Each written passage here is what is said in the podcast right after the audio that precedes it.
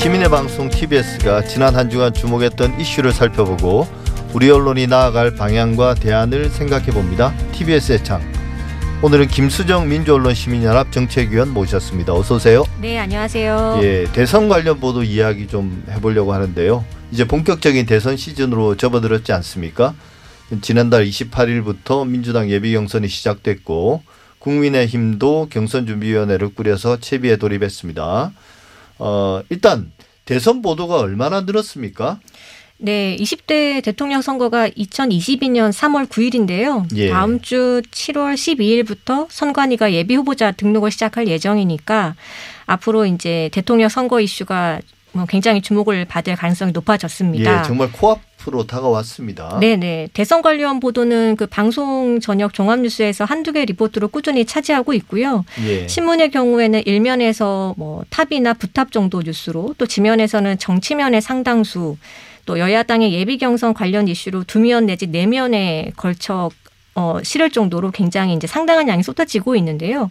포털에 노출되는 언론사별 보도에서도 눈에 띄는 상위에 노출이 되고 있는 것이 보입니다. 예, 그만큼 뭐 언론의 관심도 많지만 국민들의 관심도 그게 상응해서 상당히 커졌습니다. 어, 근데 이제 일단 우리가 좀 나눠서 보면 어, 이 시작은 여당인 민주당의 예비 경선이 좀 빨랐습니다. 여기에 관련된 보도는 어떻습니까? 뭐 빈도라든지 주요 보도 내용 측면에서 보면요. 네, 민주당이 오늘 그 대선 주자를 여섯 명으로 압축할 계획인데요. 총 여덟 명의 예비 후보자들이 나섰습니다. TV 토론과 두 번에 걸친 국민 면접 치렀죠. 예. 애초에 그 경선 흥행 실패를 우려했던 측면도 있었습니다. 그런데 이제 토론회에서 오간 격한 표현들이 이슈가 되면서 오히려 반전이 일어난 것 같죠. 이재명 후보의 여배우 스캔들 질문으로 나온 바지 발언도 있었고요. 또 박용진 후보와 이재명 후보 간의 기본소득 일본 공약 논쟁, 또 추미애 후보가 이재명 후보를 감싸주면서 뭐 재미연대, 명추연대라는 말도 나오기 시작했고요. 그래서 어느 정도 좀 성공을 거두고 있다는 평가인 것 같습니다. 예, 그러니까 이게 예비 경선 수준이기 때문에 좀 뭔가 정책 이슈나 이런 것들은 아직 좀 덜 여문 상태고 그러다 보니까 뭔가 좀 역학 구도라든지 좀 사람들의 흥미를 약간 다소 선정적이기도 하죠, 그죠? 네. 그런 보도들이 어, 많이 나왔는데 그게 이제 흥행을 우려했던 민주당의 입장에서는 오히려 더 득이 된다고 그렇게 판단하는 모양입니다. 네, 초반에는 여론조사 1위 후보였던 이재명 후보에 대한 어떤 다른 후보들의 독한 공격이 있었고 또 이재명 후보자가 거기에 이제 발끈하는 모습이 이제 많이 보도가 예. 되면서 마치 이제 이재명 대 반 이재명 구도로 좀 예비 경선이 단순하게 보였기도 했었는데요. 어, 이후에는 뭐 그런 우려에 반해서 이재명 후보에게 집중됐던 어, 어떤 정책 검증이나 뭐 사생활 검증의 난타전이 어떻게 보면 민주당 예비 경선을 주목하게 만든 이유가 됐다라고 할 수 있겠죠. 예. 그 야당인 국민의힘 같은 경우는 뭐 아직 그 본격적인 경선에 들어가지도 않았는데 이제 슬- 슬슬 시동을 거는 단계인데 물밑에서는 참 오히려 더, 더 이제 복잡하고 더 치열한 것 같습니다. 야권에 대한 보도는 주로 어떤 것들입니까? 네, 뭐 경선 버스 들어보셨죠? 예, 네, 이준석 국민의힘 대표가 이제 경선 버스 이야기를 했습니다. 뭐 민주당에서는 열차이기도 했고요. 그 버스가 제 시간에 출발한다라고 이야기를 계속 하고 있는데요. 적어도 8월 말에는 당내 경선을 시작한다고 해서 이제 이제 누가 야권에서 유력한 후보가 될 것이냐 하는 것이 이제 관심사인 것 같습니다. 특히 이제 차기 대선 후보를 묻는 그 여론조사에서 1위를 하고 있는 에, 윤석열 전 검찰총장 행보에 요즘 잡음이 많은 탓에 이 당에 큰 우산이 필요한 것이 아닌가 하는 이야기가 계속 나오고 있고요. 또 뭐 부인과 장모 최 씨에 관한 이슈들도 나오고 있어서 어 정당을 새로 만들어서 국민의힘을 흡수하냐 어, 아니면 제1야당인 국민의힘의 입당에서 뭐 홍준표, 유승민, 원희룡 등 당내 주자들과 경쟁할까 이제 그런 것들이 관심사로 떠오르고 있는 것 예. 같습니다. 사실 그게 이제 언론의 입장에서는 더 보도할 거리가 많긴 한 것 같습니다. 네, 그렇죠. 예. 이제 벌써부터 뭐 시작부터 사용- 상당히 열기는 뜨거운 것 같습니다. 네, 네. 어 근데 이제 가장 우리가 눈에 띄는 거는 최근에 결국은 주요 대선 후보들의 도덕성 검증 특히 이제 사생활 관련한 이야기 아니겠습니까? 네네. 이게 시작부터 좀 이런 경우는 드문데요. 네, 맞습니다. 어, 관련 보도들 좀 어떤 게 있었고 어떻게 평가하십니까? 네, 그 대선 후보자 검증은 사실 뭐 개인의 입당이나 취업 승진 따위와는 차원이 전혀 다른 사안이죠. 공익적 중대성을 놓고 볼 때 개인으로서는 철저히 보호받아야 할 사생활의 영역도 어느 선까지는 검증 대상이 될 수밖에 없습니다. 지금 여론조사에서 1, 2위를 하고 있는 어, 윤석열 전 검찰총장 그리고 이재명 민주당 예비 후보가 가장 많이 언급되고 있는 것 같습니다. 이 윤석열 전 검찰총장 관련해서는요. 예. 그 엑스파일이 떴죠. 예. 엑스- 그게 한동안 많은 논란들이 있었고 네네. 또 이제 주요 언론의 인터뷰에도 등장했습니다. 예. 네, 그 가족들을 또 둘러싸고 다양한 의혹이 좀 제기되고 있는 상황입니다.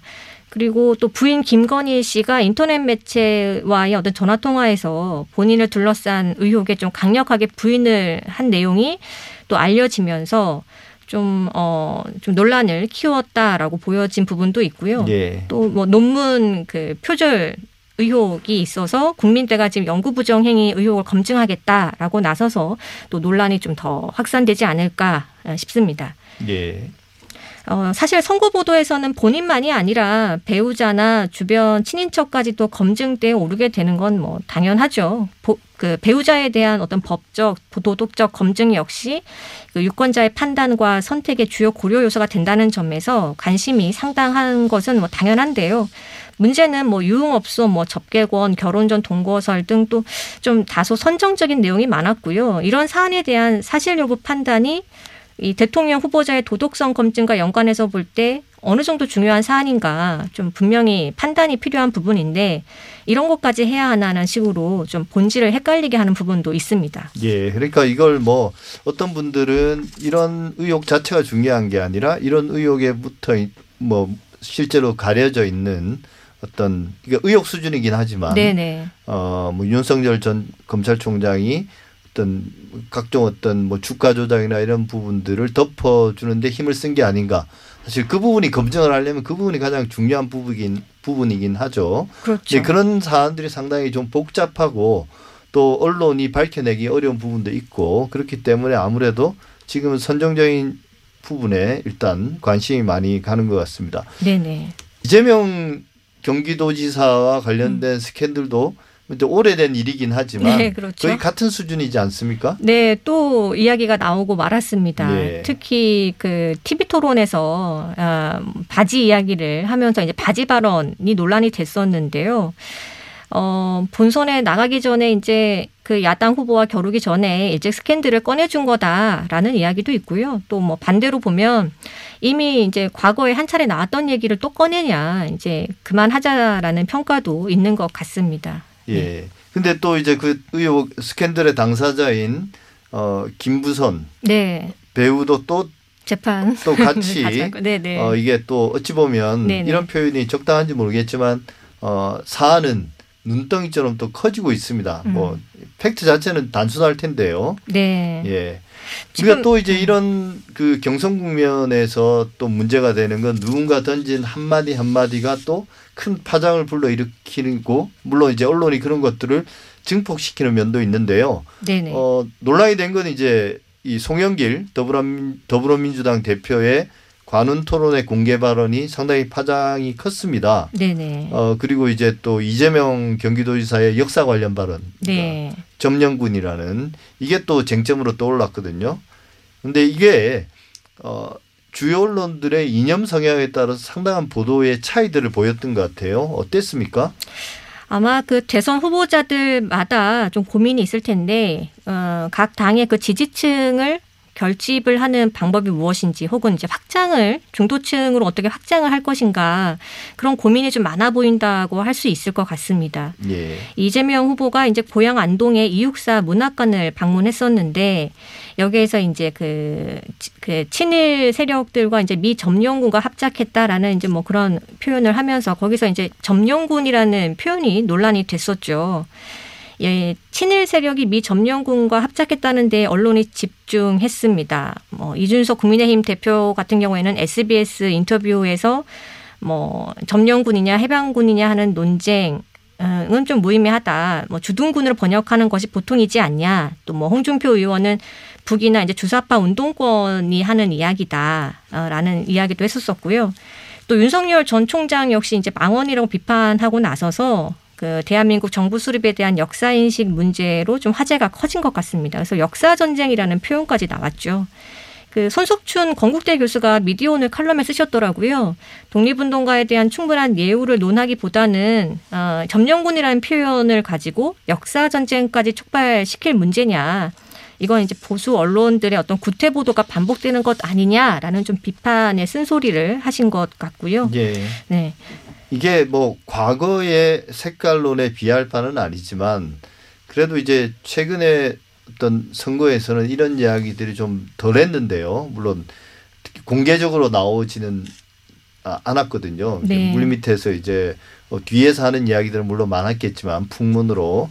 근데 이제 벌써 시작부터 어, 색깔론 이라고 할 수 있는 좀 가볍긴 하지만 과거의 기준으로 볼 때는요. 네네. 어, 그렇긴 하지만 나오긴 나왔습니다. 어, 근데 이제 여기에 대해서 이제 이재명 지사도 또 강하게 반박하면서 어, 한동안 이런 논란들이 계속 오가지 않을까 싶습니다. 예.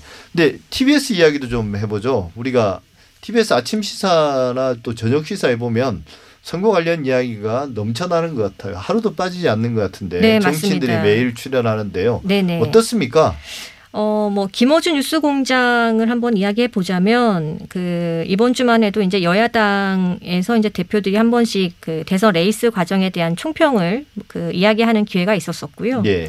또 뭐 차이점이 좀 있다면 정의당의 배진교 원내대표를 모셔서 또 그 정의당의 준비 상황을 알아보는 시간도 있어서 좀 차이가 있었습니다. 예. 아무래도 이제 여권은 예비 경선 어, TV 토론에서 나온 돌발 발언 이런 소란들을 좀 다루었던 것 같고요. 예. 야권에서는 그 윤석열 전 검찰총장을 둘러싼 논란들 또 야권에서 주목해야 할 후보들을 좀 가려내려고 하는 아, 이야기가 많이 오고 갔던 것 같죠. 예. 예.